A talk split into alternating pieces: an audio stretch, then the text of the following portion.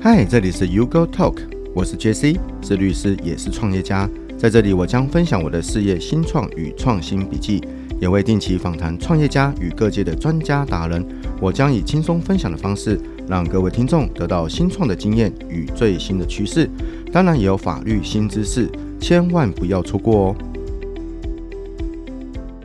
大家好，我是 JC。大家好，我是 Kelly。现在全球都在封区块链，我自己也觉得它实在是带动第四次工业革命的关键哦。很明显的，它已经在席卷全世界。那这几年来说，区块链技术已经从实验阶段，慢慢的开始有很多商业运用产生。纵使它有很多困难需要被克服，但我们已经可以想得到，很多很多领域都可以用它来开发。在应用的层面上来讲，最常听到就是发行 NFT。但是呢，其实 NFT 它是架构在于一个要遵从区块链技术下所发展的一个，所谓我们的新的好新的这个我们说凭证或认证也好，那究竟它为什么跟一般的凭证认证有什么不一样呢？我举个例子啊，前阵子我有一个客户啊，他想要把自己的事业转型，他想要协助公司或个人铸造、发行 NFT 以及管理 NFT 赋能事项。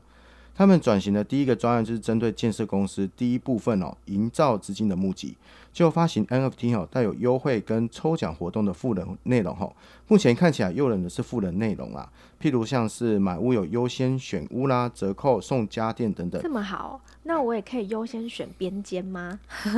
可以有机会，但是它是。好了，他在他是在台中的房子啊。如果你你朋友有想的话，可以可以试试看。刚立刻就被吸引了。对，你买了，你也可以卖给他。好，那除了这个之外，因为在建造过程中要取得实照，大概要差不多三年的时间。那中间呢，他们会举办一些活动。那如果你参与活动的积极度强的话，他们还会空投 NFT。那你收集完空投的 NFT，你可能还有下一波的优惠。哦，那这样它其实本身是有很多赋能事项，是会让。我们去认真考虑的，但不是只看着哦，这个 NFT 或这个我买到的权利到底是好还是不好。其实我会去考虑说，诶，这些赋能内容未来会不会更有价值？对，其实赋能内容非常重要，因为它是落地接地的这一个很重要的法律关系。嗯，而且它有可能会盖过往后 NFT 本身在次级交易市场中所表彰的艺术价值。换句话说，有可能你买到这个 NFT，它就不是只有一张图。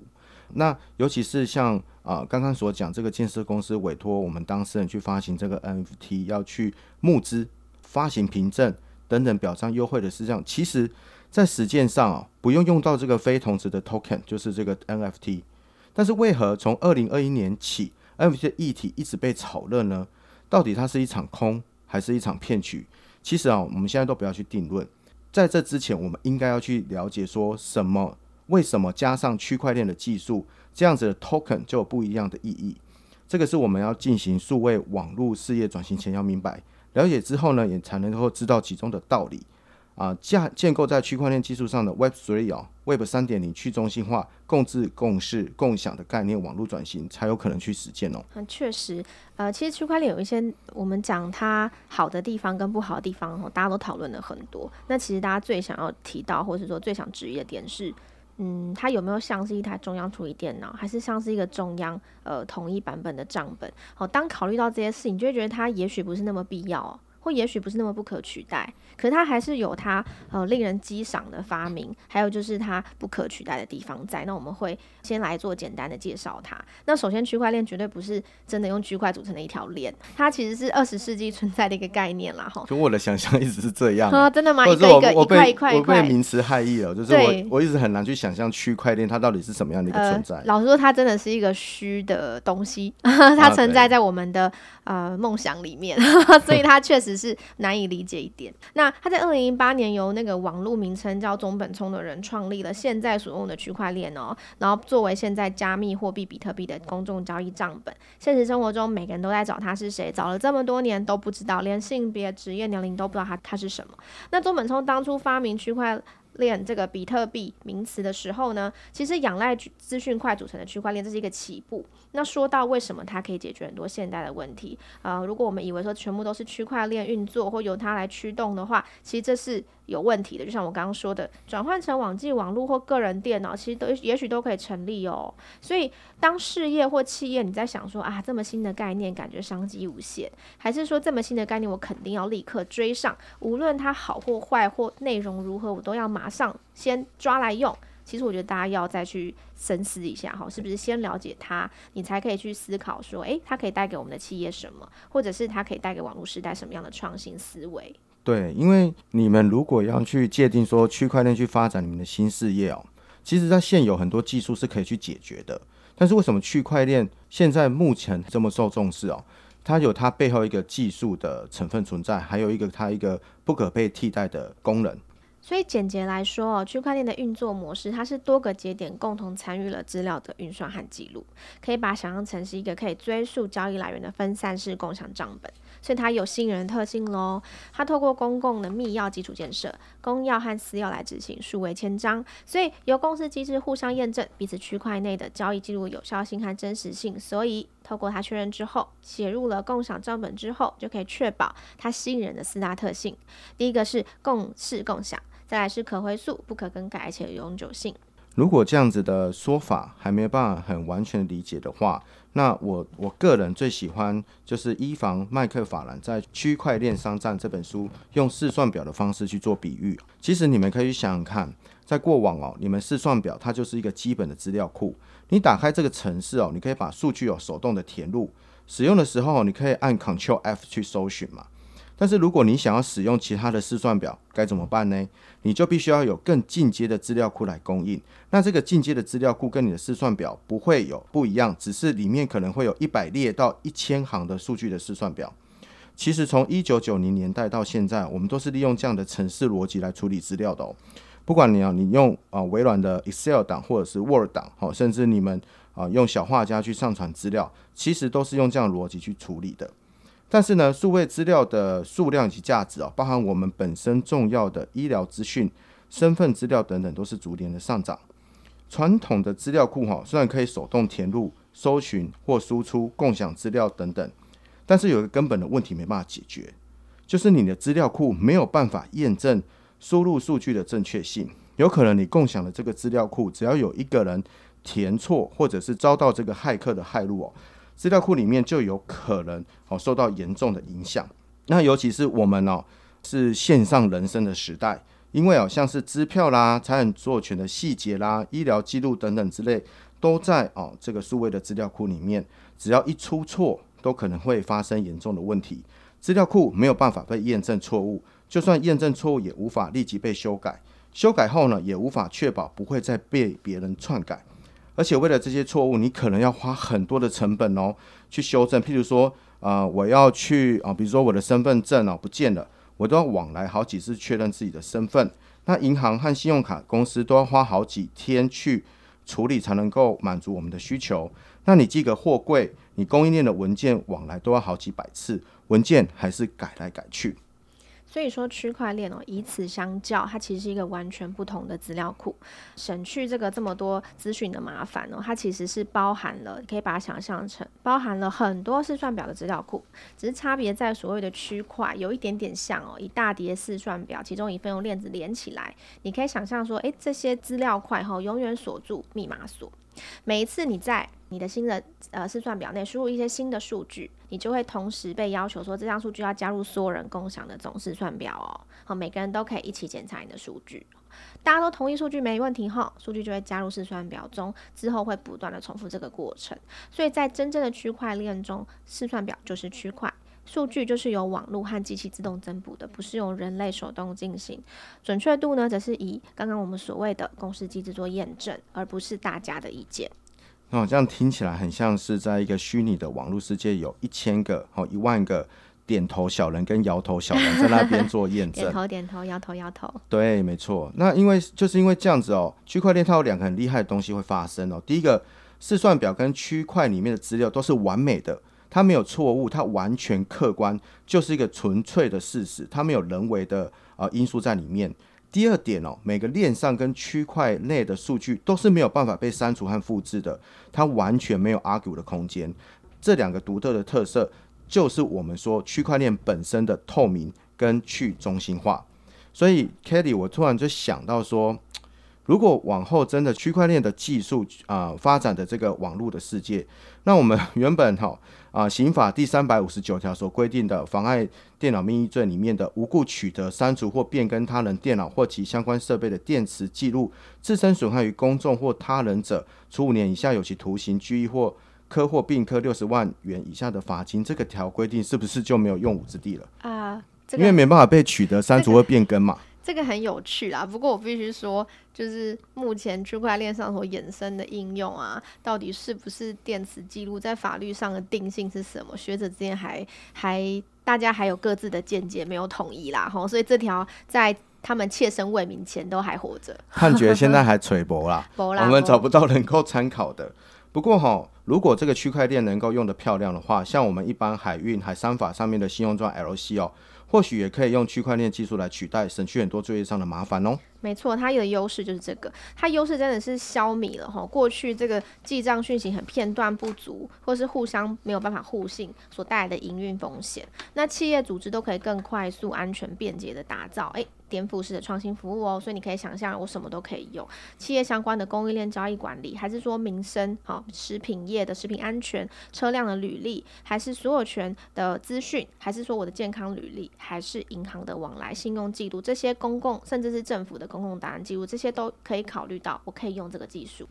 那我们举个例子来说好了，诶，以一个买卖的场合来说，假设你跟买家买一个东西，这个过程会伴随着钱跟东西的交换嘛？那但是你就想，诶、欸，我跟卖方两个人都可以单独记录钱或东西的交换啊。可是如果有一个人不可信嘞，我都、嗯、我都可以很轻易的说啊，我没有收到钱啊，那、啊、我没有收到东西啊。好、哦，真的。那可是这个例子大家不陌生，像是银行汇款记录，或是说后来发展的第三方保管账户，还有、啊、一些什么履约机制，都是用来解决这个问题的、啊。诶、嗯欸，那我是不是你看这个模式就可以监管跟验证这些交易了？你有一定要需要区块链吗？是你所看到银行汇款或者是什么地方第三方的保管账户，其实你看到的只是诶、它很便捷的过程，但它背后其实用了很多你看不见的系统或人力资源，有没有？银行员一立刻一码一码的对哈，用这样的方式才把它建立起来，所以很多时间跟金钱在这些程序中是被浪费的，更不要说啊，资料库如果被入侵嘞，如果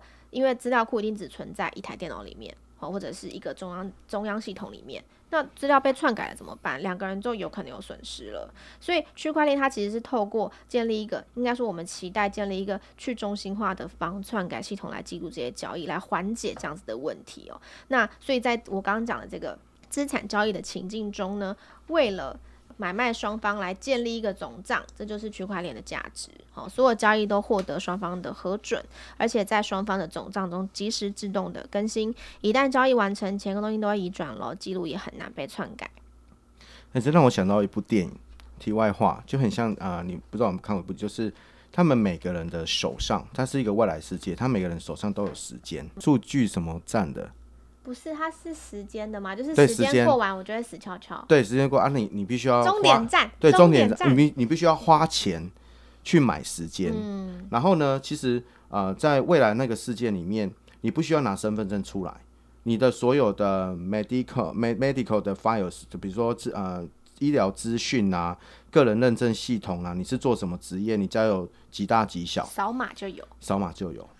这个好像又是很集中，但是这个也跟去中心化是不是真的要发展成这样？我觉得挺恐挺恐怖的。你刚刚突然想到了电影的情节，就会突然间害怕了起来。那我们对区块链这件事哦，每个人都有不同的解读。但是呢，刚刚所说的正确性不可删除、没有人为因素在内的去中心化的优点，就是每个人都想追求。那刚刚试算表的概念去想，其实它就是一个酷炫的资料库，而去中心化的特色却可能架构一个全新的网际网络啊的基础，也就是目前呢、所称的 Web 三点零。理论上哈、就是能够提供开源的软体，重现所有现存的网络服务。过往科技的巨头提供的服务都可以被取代，使用者合作组成的分散式网络能够取代中心化的硬体基础的设施。其实这样讲啊，或许还是有点抽象。我们去用网络形成的架构来去看一下，过往我们用入的资料库它是怎么样对应你的伺服器，譬如像亚马逊啊或 Google，好，他们都提供好这个相对安全性跟比较属于大众可以使用好适用性的这个伺服器。那企业呢会提供开发者的工具，譬如说像是可用的软体或应用程式，像微软它就是一个开发者工具哈很强的一个公司。那在 Web 三点零它会变成怎么样呢？往后不会有伺服器了，区块链这个资料库哈，它会直接对应你的本身电脑或独立的伺服器。那开发者的工具会由社群建立，不一定要使用大企业提供的应用程式才能 work。好，这个就是一个 open source 的一个概念。那 Kelly，你你你觉得啦？哈，像我们刚才这样介绍，那为什么你觉得为什么现在全世界都在重视区块链技术？它真的能够改变什么事情吗？我个人啦，我个人最喜欢的一个优点或者是一个原因是区块链技术的开放性。哦，它会鼓励一个东西叫协同创新。啊、因为它的应用是用开放原始码的方式，所以强调开放和协作的话，诶，在开放治理的架构下，其实是有可能拟定一个诶各产业的开放标准，和不同产业。我们彼此不是互相理解的，没错。可是为了要让我们彼此的，比如说知识或技术都同时可以被应用，不同产业的开放人员啊，或是研究人员，或是企业的资讯人员都可以一起协作。那大家就互相学习经验分享，就可以打造一个诶比较高效率而且安全的区块链应用的服务。有一点像标，我自己觉得有点像标准化流程啦。可是反过来说，啊，你用不同的。标准协定或治理模式，就是大家以前的各自为政，那就没办法契合。基本上各个区块链网络整合就就没啦，或者说变得超级难、超级高成本，也不要说什么国际接轨啦，就各国自己玩，或是各界自己玩。对啊，也不可能哦。这个要求就是各国哈，这个有 open governance governance 的这个概念，没有办法有一个就是连政府都可开放让大家一起使用。那其实除了刚刚 Kelly 所说的这个，可以有一个。哦，开放治理，哈，甚至一个开放的这个标准，让大家去遵循之外，其实区块链还有一个重要，就是它可以建置一个可信赖的流程来实现共享的经济。因为共享经济的本质哦，是透过减少资料的不透明度、不对称性的方式来优化资源的配置。在这个过程之中，需要严格的第三方单位提供认证与监督服务，以确保交易双方的权益。完成相关的交易，而区块链技术的运作模式完全符合这样的一个要求。透过极为严格的方式保护与啊这个确认资料资讯流，让企业组织可以用更低成本、高效且安全的作业流程来传递与共享有价资讯。其实区块链还有一个很棒，我很喜欢的优点，就是它一定是有助于，而且驱动，而且加速了新的形态商业模式。好，比如说在金融产业好了，或是说在呃物联网产业好了，有很多的企业跟机构，他们是透过这个技术在即时管理上亿个、好上百亿个设备的身份交付、交付或维护的工作。那等于说我延伸到产品的生命周期，还是相应的维护成本，都可以。比如说，都可以被管理或被转换。那所以说，假设哦，我本来商业模式是设备销售，也许透过区块链技术的协助，我可以转换成咨询服务，嗯，或者是建立一些诶透明的，比如说生产销售的流程啊，那我不就可以降低食安问题了吗？或者是提供更好的特殊产品给需要的消费者吗？嗯，这些都是我会很期待的应用。对啊，食物履历如果可以更透明的话，那我们吃下去的东西其实都可以。马上一扫就知道说它是从哪里来的。那总结来讲，区块链技术具备的特点就是优化，而且翻转既有传统服务的方式跟商业营运机制的一个潜力。所以无论是啊政府机关、公营企业、商营企业，或者是第三方协会等机构，都积极的思考该如何透过这个区块链的技术解决当前的问题，以及优化与伙伴客户的互动关系。那我们举几个例子来说好了。如果像是比较传统的金融银行和证券交易所这样子的传统金融系统，可以想象一下嘛？有一天他用区块链服务来管理了，管理大家的线上付款账户和市场交易。所以假设这间一间投资的控股公司，它利用区块链技术建置了更高效率的银行间付款账户，那我们等于解决了几个挑战，就是。看似微小，但其实数量庞大的数千笔、数万笔的金融交易批次处理和手动对账，它等于解决了，它不需要再花大量的人力，或是自己再开发一个新的系统来解决。那如果说再想想看，有什么产业会很需要这个啊？我个人会想到的是像是媒体娱乐产业哦，嗯、那他们会有很多像是歌曲啊，或是作品表演，对，对，会有很多诶、欸，我需要管理他的著作权资料，或者说我著作权。你拿去用了，有没有给我钱啊？或者是给我的钱合不合理？是不是符合市场机制？这些其实老实说，目前是很不透明，或者是没有相应的完整的机制在应用的。对所以，如果我用区块链系统来管理它，记录它的销售价格的交换，或者是多次转让或者部分授权的交易，那其实它可以降低呃降低很多的著作权制度的处理成本，也可以提高大家的生产力。对，我同意，因为在呃音乐公司他们在著作权的这个管理或者是防范甚至授权的时候，他们其实都要动用大量的人力。然后，尤其是如果是跨国的这个音乐啊的产业的话，他们在管理上就要花更多的成本。所以区块链哦，如果它可以发展成熟，确实多少可以去解决这样子的一个成本。那零售公司哈、哦、使用区块链来追踪供应商跟买方之间的货物移动哦，更是一大帮助。为什么呢？像是我举个例子哦，像 Amazon。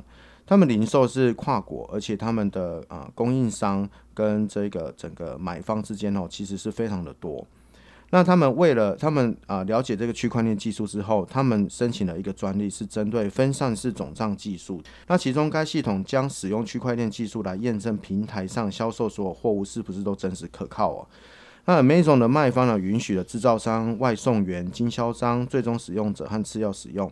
在凭证授权单位注册之后，向总账新增事件，进而全球的供应链哦，都可以在这个总账里面哦去做管理。就像 JC 刚刚说的，其实，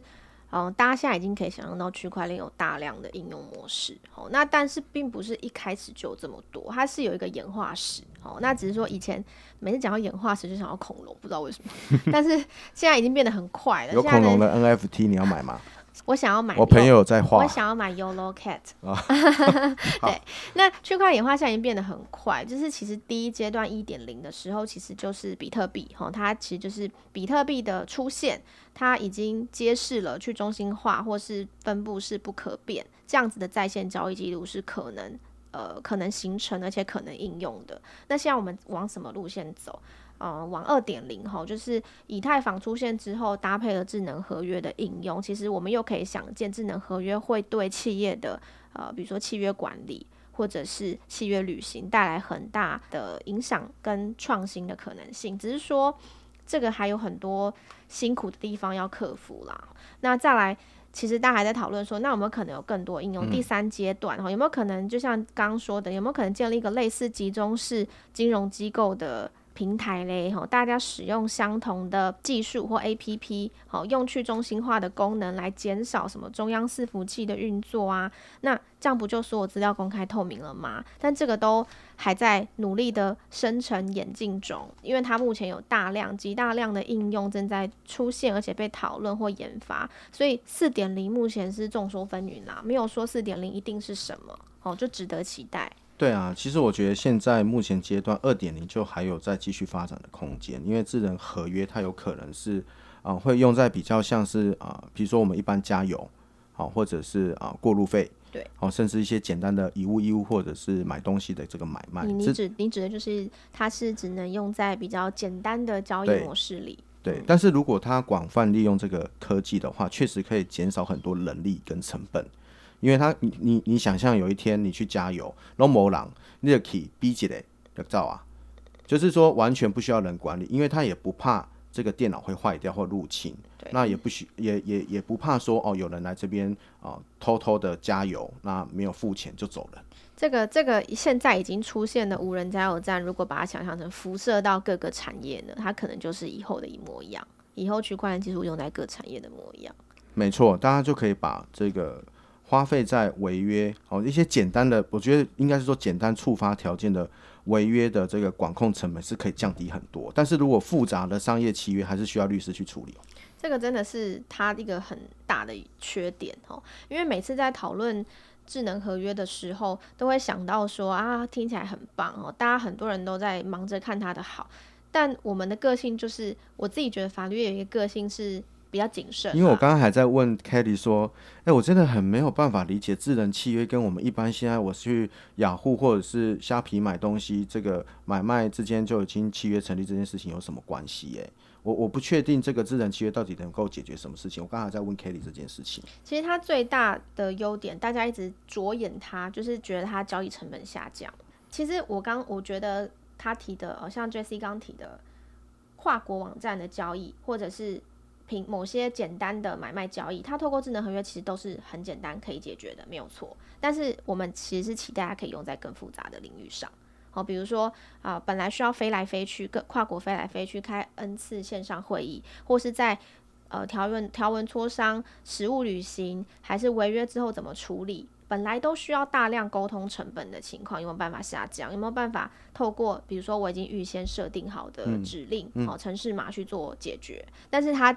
下一个问题就来了，就是工程师跟律师，或是说法律业能不能互相理解的问题。不会，我们会把契约定复杂一点，你们还是需要我们的。这 这个，那工程师也会把那个程式，就是我要怎么解释，工程师才听得懂，或是反过来，工程师要怎么理解？对，哦、这个。这个好困难，说实话。对，我们应该要下次约一个工程师上来多对谈一下吧。对，所以这个缺点现在很难被克服啦。那就像 JC 说，他目前都还用在比较简单的呃以物易物啊，或是更单物的、哦更单向的，比如说解决送达、啊，解决这种很很单向、很快速、不用脑、机械性的方式，哦，再再再利用，对。对，可是本节目并不是歌颂区块链哦。刚刚我跟 Kelly 讲了那个区块链有很多优点，但是其实它还是存在很多缺点。但是这个缺点哦，是不是有造成一个负面的影响？目前看来，哦，好像也还好。但是我们还是必须要跟大家提醒的一件事情，就是说，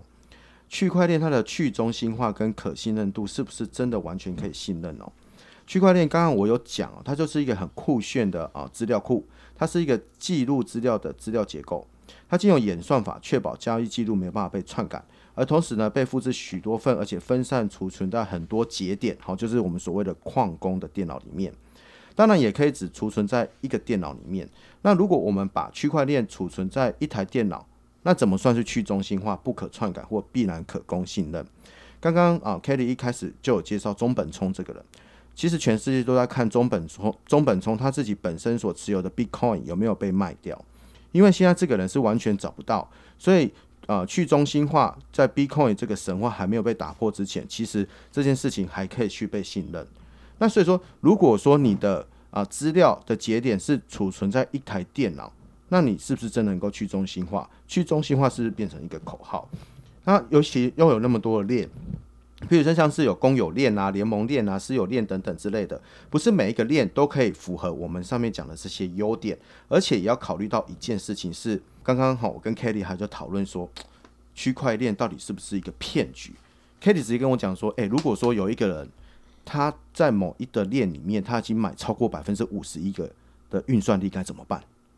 诶、欸，如果超过百分之五十一的运算力，就等于掌控了这个区块链，它就可以被篡改了。对，就是这个点头跟摇头的娃娃，它有五十一个，好，它它有百分之五十一个点头和摇头的娃娃，等于它可以操控上面的这个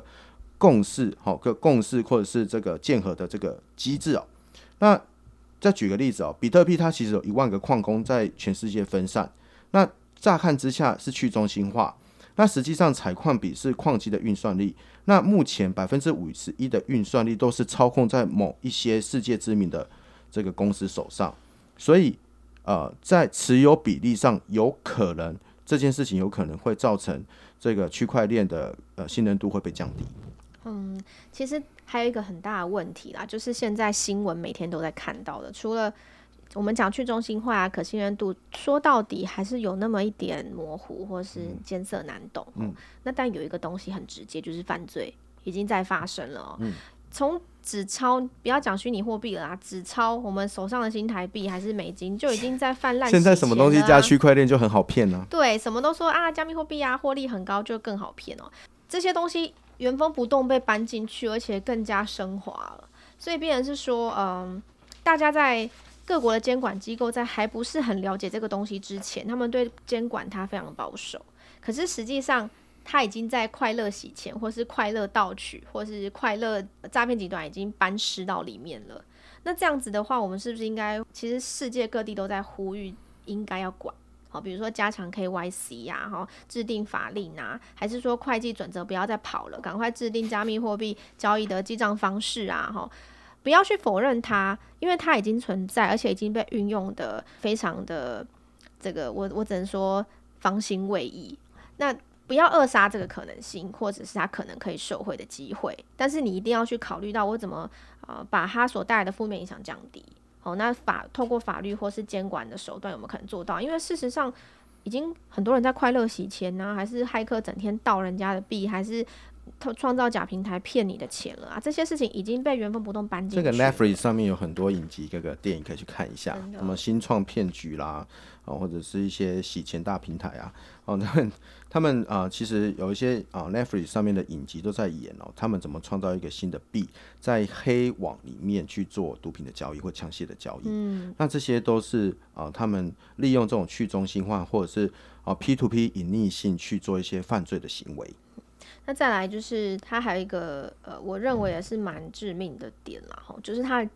并不是一个友善的技术，它的界面跟资讯都真的是蛮艰涩的。那不要说还有那么多链，那么多链之间怎么调和嘞？还是各自为政？嗯，好，那到底我们懂不懂用啊？或是这中间如果要整合，有没有客服啊？好，或者是有没有足够的基础建设嘞？这些都还打一个问号。那更何况。我连懂都不知道了，我要怎么往下走？所以你需要更多教育啊！你需要教育大家到底什么是区块链啊，甚至告诉他们说这个跨领域要怎么使用。所以老实说，现在啊，风潮这样子全球席卷，但我还是期待说有没有可能有一个更整合式的教育的第一步，叫做你要让大家大每个领域的专业都来。金融啊、行销啊、法律啊、管理啊，哦，不是只有科技业在嗨呢，哈，嗯，大家都要来了解它，你才可以思考说，诶，商业模式或应用场景应该会长什么样子？你去想象一下啦，如果它是一个跨国公司们都愿意采用的区块链平台，那我们就可以想象到啦，架构在它上面的智能合约一定有可能把履约成本降低吧？嗯，很多反复确认、反复烦恼都代劳啦，哈，然后账本也记录啦，也降低你的行政跟监管成本了。那又或者像刚刚 JC 讲到的，啊，产品履历如果建立了在跨国的平台上，大家都认可的区块链平台上曝光，那不就得到了最大程度的曝光吗？这个行销费用省多少啊？对啊，法律跟呃法律跟学工程的人就要开始对话，因为有可能说，哎、欸，我觉得这边要定这边，工程师说很难定哎，好，那可能就会变成说你的智能合约在使用上的一个啊局限性。那其实哈，站在 Web 二点零到三点零的交界口。要如何利用三点零网络时代来创新事业跟转型呢？啊、我的建议啊，我们的建议是这样子：你要先掌握正确跟核心的观念。如果一切都是因为区块链的技术而起，那在衍生许多构思的时候，是否能够继续维持去中心化和纯粹的客观性的资料，就是一个挑战哦。进而哈，而制造可付费的诱因啊，毕竟区块链就是希望可以让网络资源和技术不被特定人所把持。那如果你今天衍生的一个需要收费盈利的制度，那你将会被世人挑战说，你这样子的啊、你这样子的平台是不是具有正当性？那其实啊，在比特币去中心化网络出现之前，美国早就有平台啊，可以让匿名的 P2P 数据传输化化为可能的，像是啊之前像 l a p s t e r 啊 l a p s t e r 跟 BitTorrent 这两个平台哈，在当时候就是以这个隐匿传输去中心化为号召。但是它因为没有获利的这个商业模式，最后还是凋零的。它没有像 Spotify 哦，建立了数十亿的商业模式。因为二点零，二点零就是网络二点零，它还是靠着广告跟地缘中心化资本主义来存活啊。就像大前研一哦，我最喜欢的这一个啊日本的啊创业家，他曾经在前世代的网络数位时代转型的时候呢，他观察说了一件事情，他说网络无法立即事业化，网络上免费资讯太多。如果要收费用，就必须拥有强而有力的内容才行。换句话说，透过中心化解决市场的痛点，提供哦消费者可节省时间和成本的商业模式才有机会。又或者必须要提高平台流量来收取广告费。这一点哦，这个观念不管是在去中心化和非去中心化，其实都是一样的。我们讲了很多它的优点跟缺点，甚至我们不停地讨论它的应用，那也很务实的看到说啊，这个应用上还有很多关要过啦。哈。其实终究还是一个点，叫做希望是敞开心胸。呃，我们观察到的是比较小型，然后是科技为背景的新创企业，或是超级大哈大巨头大鳄的这个大公司大企业，他们比较有可能有这个资源或意愿去碰区块链这个新浪潮。可是大部分，如果以台湾来说，中小企业为主体的台湾，其实很多企业主。我跟他们聊，他们说骗子啦，骗局。他们说：“哎呀，什么虚拟货币骗子啦！”然后那你看那个，你看马斯克讲几句话，币这样飞来飞去，韭菜啊，大家都韭菜。对，哦，好激动。但是 但是不管怎么样，因为他真的是一个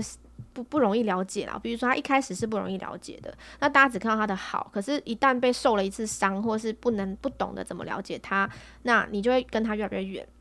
可是这毕竟是一个趋势，尤其是当你的企业还希望创新或跟世界接轨，或是拓展更多可能性的时候，你敞开心胸去了解它，并没有坏啊。好，因为它就是跨国平台上的一个生意嘛。对啊，其实你你你 就是老一辈当然会觉得说啊，这个呃比特币或者是其他的呃。其他什么狗狗币之类都来割韭菜或什么之类，说这是一个骗局哦。其实我觉得无可厚非，但是其实回过头来，今天有听这个节目的人，我们就知道，我们去着重的是区块链这个技术可以解决什么事情，它的好处和坏处是什么。那我们也希望这样的观念哦，它可以带给所有的中小企业。你如果你们要传统。哦，转型，譬如说像我们刚才那个客户，他就想到说，哎、帮传统的建设公司发行 NFT，那提高他的贩售的这个所谓的卖点，哈，或者是他在营运资金上啊，这个建设资金上前期的筹措比较顺利啊，其实这也是啊可以去参考的一个方向哦。我们真的是建议企业展开心胸去了解它啦，比如说，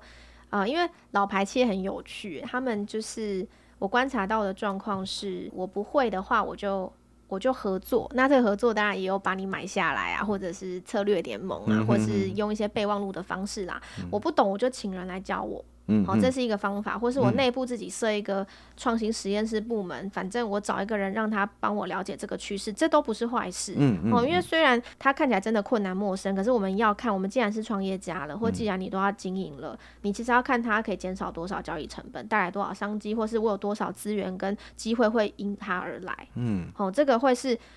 你去想象它要发展成全球一个可以接受或采用的模式，它还需要很多时间。那你现在来了解，永远不会慢啊，永远不迟。对，因为真的，如果说你们可以了解整个区块链技术它的核心价值在哪里，你或许就可以在里面找到你未来事业转型的契机，甚至你的新创事业的这个机会哦。好，以上是我们今天的节目，希望大家会喜欢。我们下次再见哦，拜拜。感谢收听 Yugo TALK。如果你喜欢这个节目，请给我们一点鼓励，给我们五星好评，或推荐给你的亲朋好友。如果你有任何的想法或给我们的建议，欢迎留言，我们都会一一回复哦。